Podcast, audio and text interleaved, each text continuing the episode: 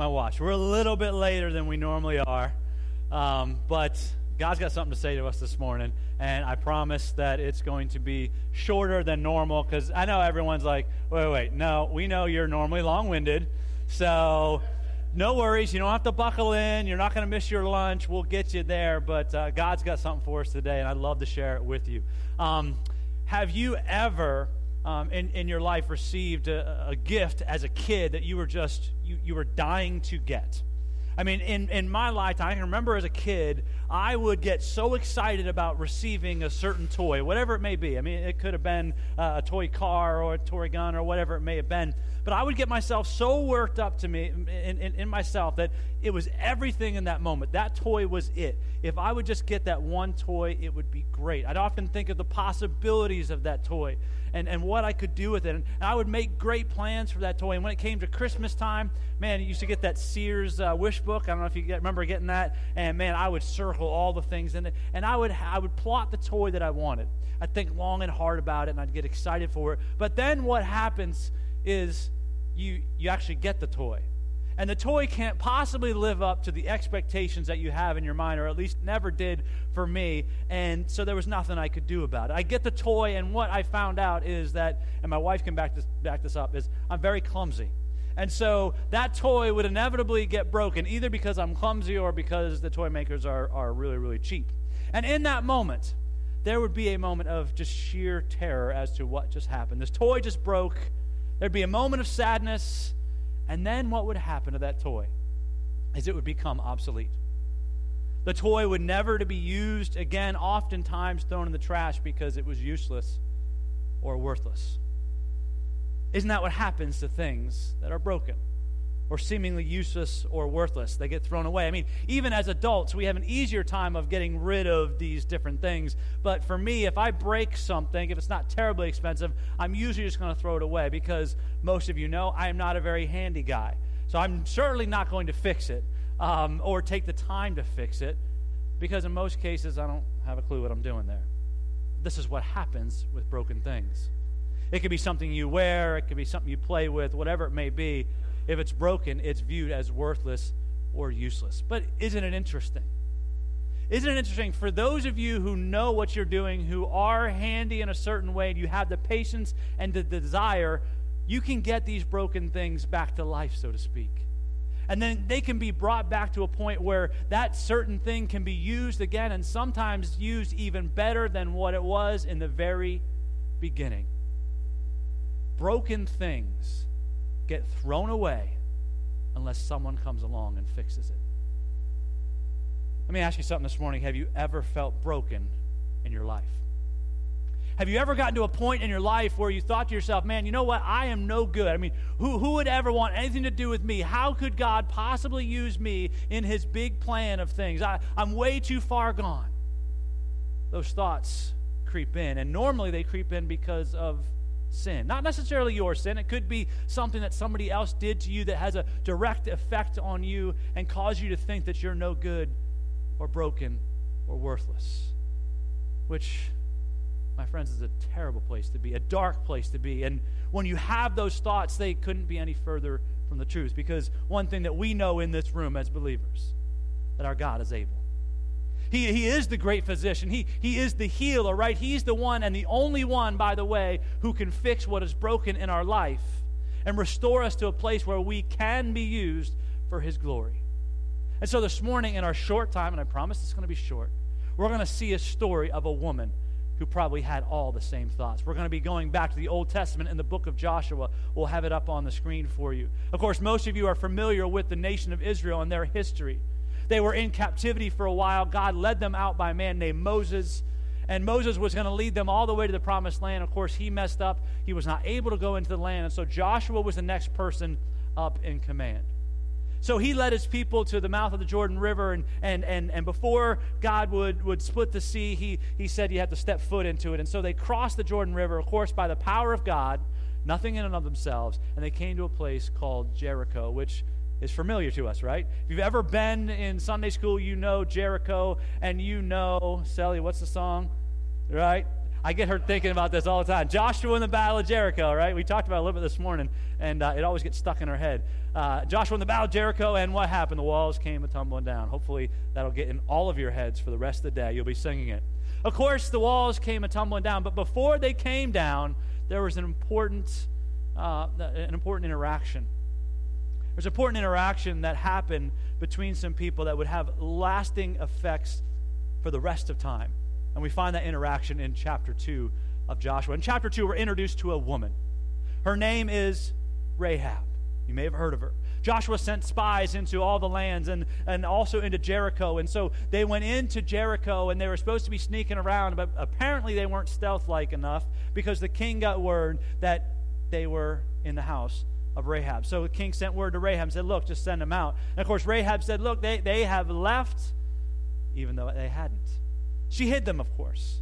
So when the soldiers came and checked her place, they didn't see the soldiers left, and then the, the spies were getting ready to leave. But before they left for their camp, there was an exchange that happened between the men and Rahab. See, Rahab hid them because she, she well, not because, but she, she wanted some safety for her and her family, right? The men agreed that that she would receive safety. And if you know the story, they said to her, just tie a scarlet cord or a thread or a rope outside of your window, and that will signify to us that you live here and the promise that we made, uh, and, and all the people in your house will be saved. Of course, we know the story. They march around the city of Jericho. They, they blow their horns and they shout and they do all this, and the walls do come down. Yet, the house of Rahab, it stands. The one with the scarlet cord in the window, all of her family was spared. I mean, it's an amazing story if you think about it, and it's a story that has many layers at work. You see the mighty hand of God at work. You see God following through on his promises. He keeps his people safe, and he delivers the enemy literally into their hands. Of course, the walls falling down were, were pretty amazing. I mean, how in the world can people marching around a city and blowing trumpets and yelling and screaming, how could it make the walls fall down? Well, of course, we know it was because the mighty hand of God. However, there's a, a piece of this story that's often overlooked a person in the story, and it is that woman, Rahab. I believe what happened in her life could be more miraculous than the walls coming down. Who was this woman, Rahab? If you're familiar with her at all, Rahab was, of course, a prostitute. We see this in verse 1 of chapter 2, and it's confirmed elsewhere in scriptures. She was a prostitute. She was low of the low. She was a sinner. She was broken. And we don't know the reasons why she was doing the things that she was doing, but we know that she was broken and lost. And you can imagine, if you will, the years of mistreatment the years of disrespect. And imagine the pain and the sorrow she felt and the feelings of emptiness and loneliness that she may have had. And of course, those feelings do not negate the sin, but perhaps it sheds some light onto who she may have been as a person. She had, had had men come and go through her doors, and, and many of them would tell her things that she wanted to hear, all just to get something from her. And I'm sure these men would promise her things from time to time. And so she had seen people go back on their promises and break their promises. Yet, here, in this moment with the spies, she's looking for another promise. One that is different, one that is not based on the fickleness of man, but one based on the sovereign God. And you may say to yourselves, wait a second, this was this woman was a prostitute. She was she was a pagan. The key word is was. Let's look into the scriptures. Verses 9 through 13. This is Rahab talking. She says, I know that the Lord has given you to the land, and that the terror of you has fallen on us, and that all the inhabitants of the land have melted away before you. For we have heard how the Lord dried up the water of the Red Sea before you. I mean, uh, the, the word got around. They had heard all of this.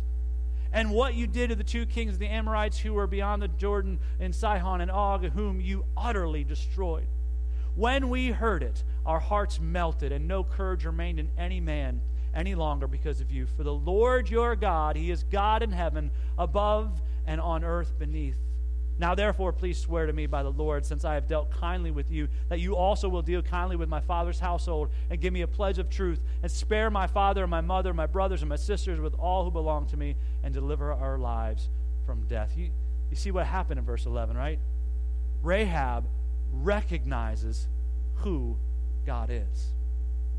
Rahab admits and confesses that Yahweh is God. He is not just a God, but He is the God. See, Rahab wasn't just saved physically, but she was saved spiritually as well. And you may say, okay, well, wait a second, how do we know this? How do we know that her life indeed was changed, that she, she really believed? And how, how can we possibly know this? Well, we see her in other parts of Scripture. You follow me, if you will. We're going to bounce around a little bit from the Old Testament, the New Testament, and back, but they'll be on the screen. You don't actually have to physically do it. We're going to the book of Hebrews. You're familiar with Hebrews chapter 11, the great faith chapter. We sometimes call it the hall of faith. Many heroes of the faith are mentioned in Hebrews chapter 11. You have Abraham, Isaac, Jacob, all of the, uh, the heavy hitters, so to speak, of faith. You look at these men, and just the mention of their names gives you this sense of understanding that they were great men, that they had accomplished great things. They had faith that was deserving of this great faith chapter in Hebrews 11. But would a woman like Rahab, a prostitute that lied to protect her own skin, would she be fitting for this chapter? We'll see what the author does as he begins in chapter 1 in this, in, this, in this chapter, and he gives a history of Israel from their beginning all the way up until where we see the mention of a lady, and we're going to see her in verses 30 through 31. By faith, the walls of Jericho fell down after they had been encircled for seven days. And who do we see here in verse 31? By faith, Rahab, the harlot, did not perish along with those who were disobedient after she had welcomed the spies in peace. She is mentioned here amongst all the greats of the faith.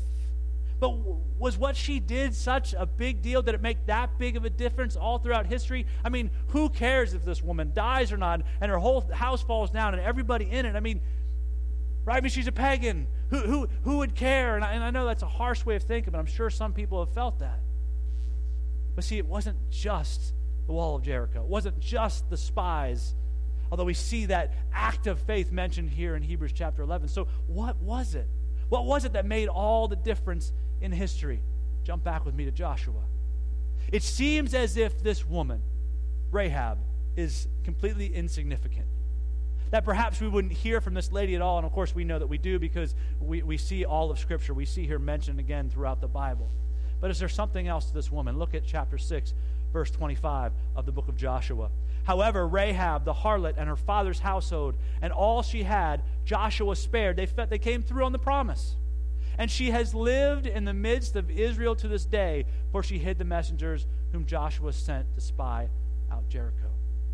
Rahab lived among the nation of Israel. For instance, where they go, she goes. Who they love, she loves. Who they worship, she now worships. Because why? She recognized God and she responded in action. She was following Yahweh, the true God, which, would, by the way, would be a prerequisite in order for her to live among the nation for the rest of her life. See, she would have had to continue as an active part of the nation of Israel, worshiping and following Yahweh, true God, to be a part of that community, even though she's technically an outsider. We see that she is going to marry a man from that nation. His name is Salmon. Let that one linger, right? Salmon. It could have been worse, right? It could have been halibut or something, but it was it was salmon. And she marries this guy. How do we know this? Well, we had the genealogical records, and that too is found in scriptures. Bounce back to the New Testament. Matthew, in verse 5, we see this, the names of Salmon and Rahab. We see that Salmon married Rahab, and they had a son whose name was Boaz. Sound familiar? It's interesting, right? Boaz was the kinsman redeemer who married Ruth, who was an outsider, which makes sense that he would show compassion to a stranger, being that his mother was a stranger as well. So Boaz and Ruth, they get together. They have a son named Obed. Obed, who is Rahab's grandson, had a boy, and his name was Jesse. Jesse, Rahab's great grandson, had a boy, and his name was David. The very same David that we would become king. You see where this is going, right? Rahab has Boaz, Boaz, Obed, Obed, Jesse, Jesse, David. And what line does the Messiah come from? The line of David. Matthew chapter 1, verse 1. Look at it. This is the record of the genealogy of Jesus the Messiah, the son of David. I mean, you see this genealogy. It begins with verse 1, and then the section ends in verse 16 by saying, Jacob was the father of Joseph, the husband of Mary, by whom Jesus was born. And who is Jesus? He is the Messiah. You see, a prostitute was part of the big plan of God. And without this lady, the plan falls apart. Without this broken woman, this sinful woman, the woman that had been used and abused, that no one else wanted, that no one else thought would amount to anything, she was part of the plan of God. God used her life to be a blessing to generations, and multitudes would come to know the Messiah because of her faith in action. This lowly, sinful, broken woman was now an integral part in the plan of God. See, that's what God does. God does things we would never think about. I mean, how can that be possible? He takes things that are broken and he makes them whole. He takes things that are useless and worthless and he makes them a part of his plan. And I, I ask you, are we any different? Our sins may be different. Maybe. They may not be as socially unacceptable as Rahab. Hopefully not. But they're sin. It could be lying, it could be cheating, it could even be lust. And, and usually it's a private lust, and we try to keep private, but aren't they still sins? Isn't it still sin that separates us from God before we are a believer? Isn't it sin that has us on the road to death? And, and what Rahab did is she escaped death and she did not perish. Why? Because of her faith. Because she believed. John 3:16, the most famous verse in all of the Bible, you know it. For God so loved the world that he gave his only begotten Son, that whoever believes in him shall not perish but have everlasting life. God loved the world, he loved that prostitute. See, he didn't just die for you. He died for the prostitute. He died for those, those children in Guatemala that we minister to, the, those kids in Maine. He, he, he died for the difficult people in your life that you just cannot stand. He died for those people that have wronged you in ways that you can't even imagine. And He died for you, and He died for me. See, we are saved in the exact same way that Rahab was saved by grace through faith.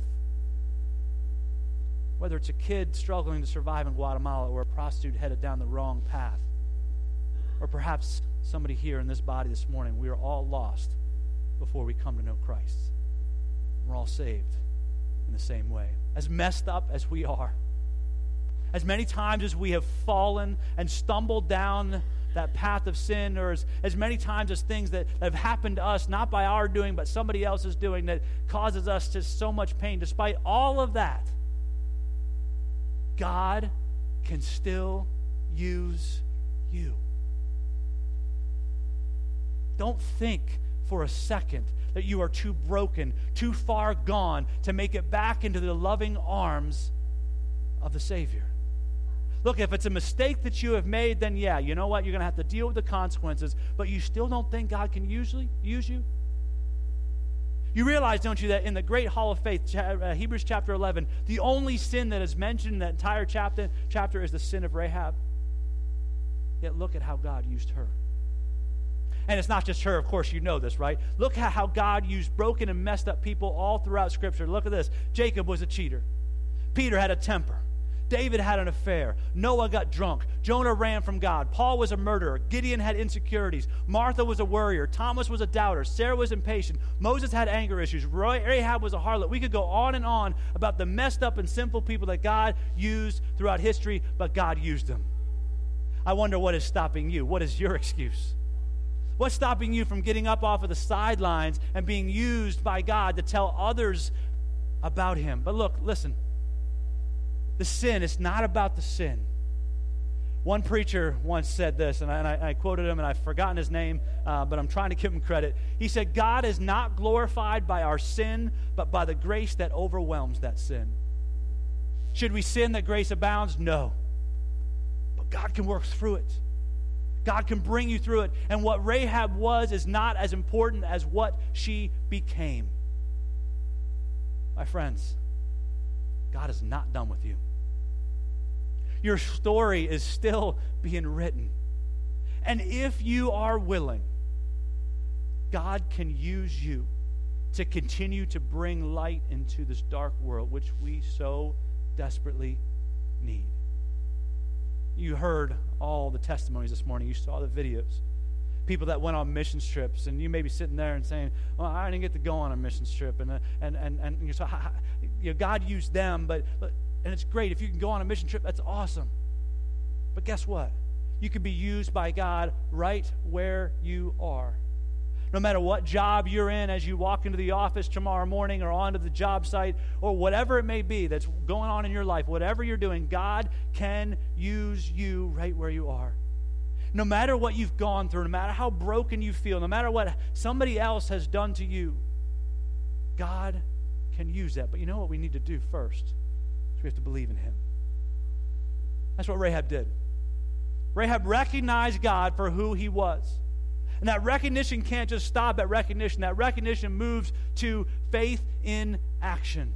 We got to get up off the sideline and say, oh, well, I can't make a difference. And you know what? Maybe you can't, but God can through you. Just be faithful. Say, God, I, I want to do your work. And you know what? Do you think Rahab had a clue what was going to happen in her life, in her line, when she says, Yeah, I'll hide the spies? There is no possible way. God handled the details, God handled what happened next. There's no way she could have known. We don't have to know what's going to happen next. We don't have to happen, know what's going to happen tomorrow. We don't have to, to know what's going to happen if we open our mouth up at work and we tell somebody about our loving God and what He has done for you and for me. We don't have to have all the answers. We need to trust God with the details and know that He is sovereign and He will use it for His glory. We believe. We put our faith into action and we trust God for the details, just as Rahab did. Look, you may be broken here this morning, but you're not worthless. God can use you. Will you pray with me? Our God, we are grateful that you can use anyone, anything for your glory. Lord, we see you working through broken vessels all throughout Scripture. Thank you so much for your word that we can dig into. Lord, we can see examples. We can see how you've dealt with people, how you've worked through people. Lord, we don't claim to be anything. It's not about us, it's about you. It's about your word and your glory being taken to a dying, lost world, and we are lost. Lord, I pray for each one in this room. I pray, Lord, that we will respond in faith, that we will put that faith, Lord, into action and trust you for the details. You'll handle the results. Lord, there are times in our lives when we just feel worthless and broken. But through you, we know that anything is possible. So we thank you for the encouragement that you've given us this morning. And we pray that we can go out these doors with a renewed sense of purpose, knowing what we need to do, and that is to bring your word to a fallen world. Lord, give us the strength to do that, and we'll trust you for the, for the results. We thank you for all of this in your son's name.